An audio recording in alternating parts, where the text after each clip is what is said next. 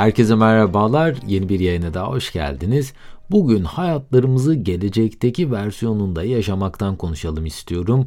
Kulağa böyle anormal bir şey olarak gelebilir fakat gelecekteki versiyonunuzu bugünden inşa etmenin ne gibi olumlu faydalar sağlayabileceğini bu yayında beraber inceleyeceğiz. İsterseniz buyurun hemen yayına geçelim. Bu arada yaptığım yayınları beğeniyor ve yeni yayınları kaçırmak istemiyorsanız dinlediğiniz platformlardan abone olarak tüm yayınlara anında ulaşabilir veya Patreon üzerinden bana destek olabilirsiniz.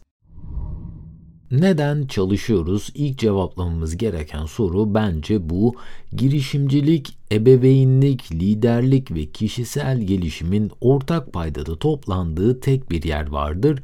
Birbirinden bağımsız olarak görülen bu özelliklerin hepsi geçmiş deneyimlere dayanan tecrübelerin gelecekte uygulanmasına devam edilmesi ile başarıya ulaşır ve gelecekte bu işin meyvelerini toplamaya devam edeceğimize inandığımız için bu çabaya devam ederiz. Hiçbirimiz yarının bize ne getireceğini bilmiyoruz fakat buna rağmen bugün çabalamaya devam ediyoruz gelecekteki versiyonunu kendisinin şu anki haline çok yakın görenler ve bunun tam tersini hisseden kişiler üzerinde yapılmış harika bir psikolojik araştırmayı sizlerle paylaşmak istiyorum. Gelecekteki benlik üzerine yakın tarihli psikolojik araştırmaların ilham kaynağı 18. yüzyılda Joseph Butler gibi filozofların yazılarında karşımıza çıkıyor. Bu çalışmalar İngiliz filozof Derek Parfit'in ilgisini çekiyor ve bununla ilgili araştırmalar yapıyor. Ardından University of California Los Angeles'ta psikoloji doçenti olan Hal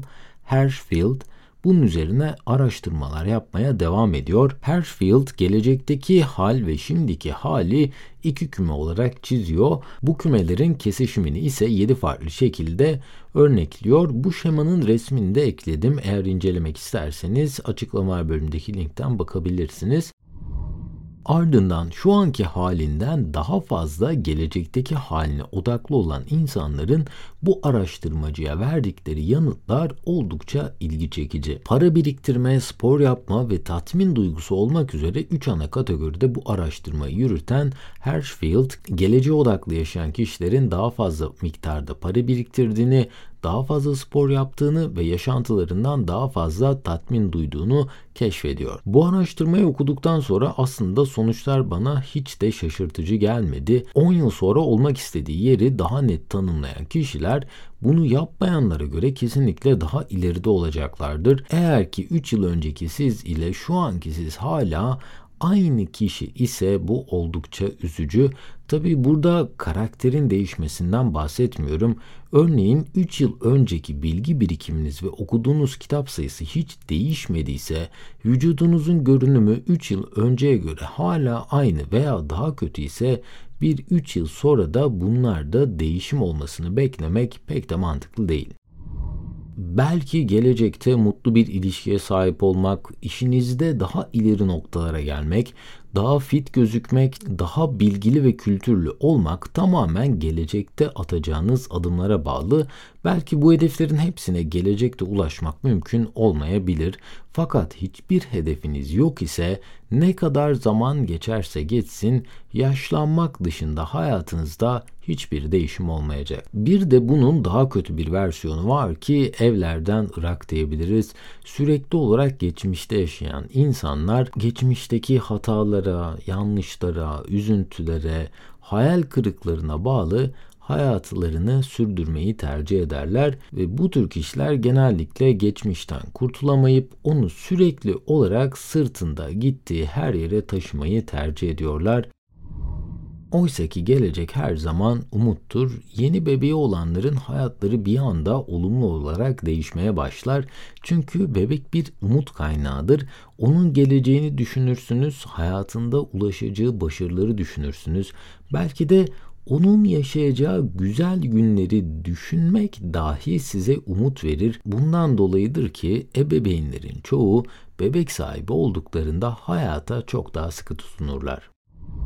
Ve yapılan bir araştırmada katılımcıları 70 yaşında nasıl göründüklerini canlandıran bir sanal gerçeklik ortamına sokuyorlar ve ardından karar alma şekilleri analiz ediliyor. Bu uygulamayı kullandıktan sonra katılımcıların büyük bir kısmı emeklilik için daha fazla para ayırmaya başlıyorlar. Zaman sahip olduğumuz en önemli değer çünkü yılların ilerlemesiyle enerjinizi, sağlığınızı, hayatınızdaki kişileri kaybetmeye daha da çok yaklaşıyorsunuz. Bugün eğer ki bir boşluk yakalayabilirseniz bir kağıt ve kalem alıp 10 yıl sonraki size birkaç satır bir şey yazın. Kulağa saçma gelebilir fakat 10 yıl sonraki sizin olmasını istediğiniz yeri belki hala tam net karar verememiş olabilirsiniz. 10 yıl sonra hala şu an yaptığınız işi yapmak istiyor musunuz veya 10 yıl sonra vücudunuzu nasıl görmek istiyorsunuz? Hayatınızda neleri başarmak istiyorsunuz? Ve tüm bunları başarabilmek için neler yapmalısınız? Hatta bunu teknolojinin faydalarından yararlanarak da yapabilirsiniz. Yazdığınız mektubu 10 yıl sonra size geri gönderen bir web sitesi var. Kesinlikle kullanmanızı tavsiye ederim. Web sitenin adresi futureme.org. Bunun adresini de linkini de sizler için bıraktım. Kullanımı da tamamen ücretsiz. Sadece birkaç dakika ayırarak kendinize 10 yıl sonrası için bir mektup yollayabilirsiniz. Ben şahsen bu web sitesini kullanarak kendime çok detaylı bir mektup hazırladım. Önce bir tane 5 yıl için hazırladım. Ardından da 10 yıl sonrası için hazırladım ve heyecanla bu süre geldiğinde bu listeyi mail olarak almayı bekliyorum. Ve bugün de böylelikle bir yayının daha sonuna gelmiş oluyoruz. Umarım sizlere faydalı bilgiler sunabilmişimdir. Bu arada tüm yayının yazılı metnine ve yayında kullandığım kaynaklara açıklamalar bölümündeki link üzerinden ulaşabilirsiniz. En kısa sürede yeni yayınlarda görüşmek üzere. Kendinize çok iyi bakın. Hoşçakalın.